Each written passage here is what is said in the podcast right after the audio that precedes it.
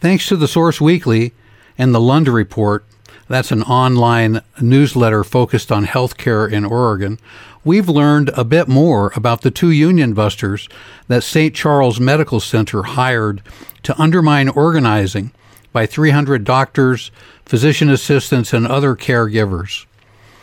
The Central Oregon Providers Network has filed a complaint against the hospital because it failed to disclose that Marla J. Barty of Florida and Rebecca Bannon of Montana were hired as, quote, labor relations consultants, unquote. That's just another term for union busters. It is an all too common practice for employers to pay expensive anti union consultants to mingle with other employees and do what they can to sow dissension in the workforce. They pretend to be caregivers and are licensed to do so, but their real job is to stop the union. Then they collect their hefty paycheck and move on to the next workplace.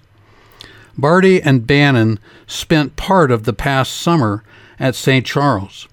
Barty has also recently spent time at a hospital in Maine and a healthcare facility in Massachusetts. Bannon has spent some time at healthcare facilities and hospitals in California, Maine, Colorado, New Jersey, Connecticut, and Illinois. They do get around. All that traveling might make the casual observer think that they can't hold a job. But actually, that is their job to travel from one workplace to another, poisoning the atmosphere with lies about unions. St. Charles employees who are seeking union representation have pointed out that the hospital cries poverty at the same time that it forks over thousands of dollars to union busters and high priced anti union lawyers. It's a common misguided short term strategy that the bosses use spend a lot of dough now so that you don't have to pay your workers decent wages and provide decent benefits down the road.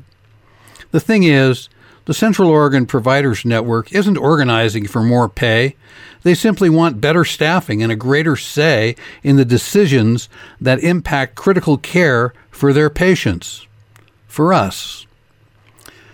But the bosses at St. Charles want total control over the workplace and total power over their employees. Meanwhile, the Labor Department is reviewing the union's complaint, and the National Labor Relations Board is looking into the hospital's claim that doctors can't be in a union because they are managers. But the fact is that there are 22,500 unionized doctors in six other states, members of the Committee of Interns and Residents. So, hopefully, the NLRB will recognize the rights of St. Charles doctors to unionize. Marla Barty and Rebecca Bannon failed to stop the union drive here in Bend, and since they have been exposed, they probably aren't coming back. Unfortunately, there's always another boss who will hire them to do their dirty work. Just another good reason to organize a union and get the boss off your back. This is Michael Funky, and this Radical Songbook commentary was recorded on December 26, 2022.